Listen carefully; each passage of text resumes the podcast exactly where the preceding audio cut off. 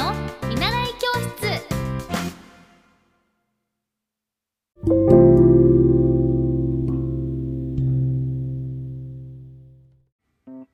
皆さんこんばんは。エッティ先生の見習い教室。今日は明日行われます、えっ、と、毎日メディアカフェ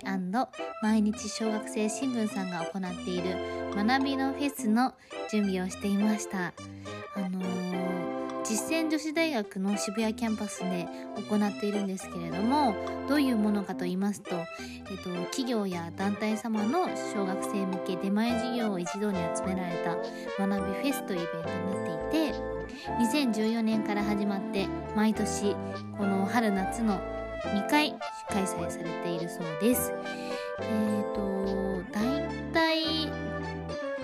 千代田区の科学技術館で2019年の8月に開催されたこの学びフェス2019では35企業と団体様の出展があって約1800人の親子様がご来場されたということです。親子様というのは親子がご来場されたということで、え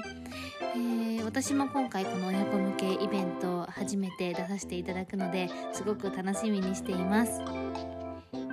私が行うものなんですけれどもえっと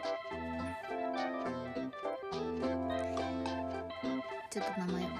ああのお野菜カレンダーって言ってなんか自分が何を何ていうタイトルだったのかっていうの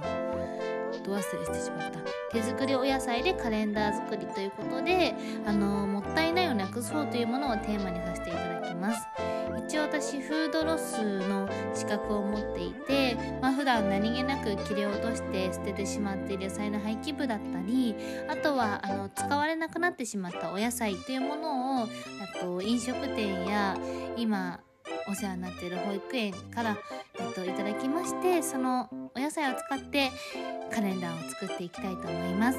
意外に野菜の断面をよーく見てみるとあの可愛いんですよね。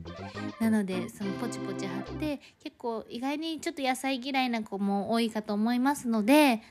あのこうお野菜を使ってお野菜の楽しさと可愛さを知るとお野菜が好きになるかなというふうな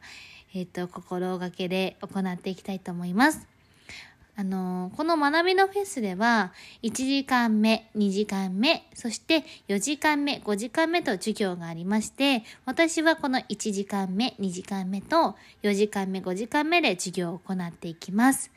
時間は40分になっています。私も今回初めての心意気試みなのでとても楽しみにしています。そしてなんとありがたいことにですね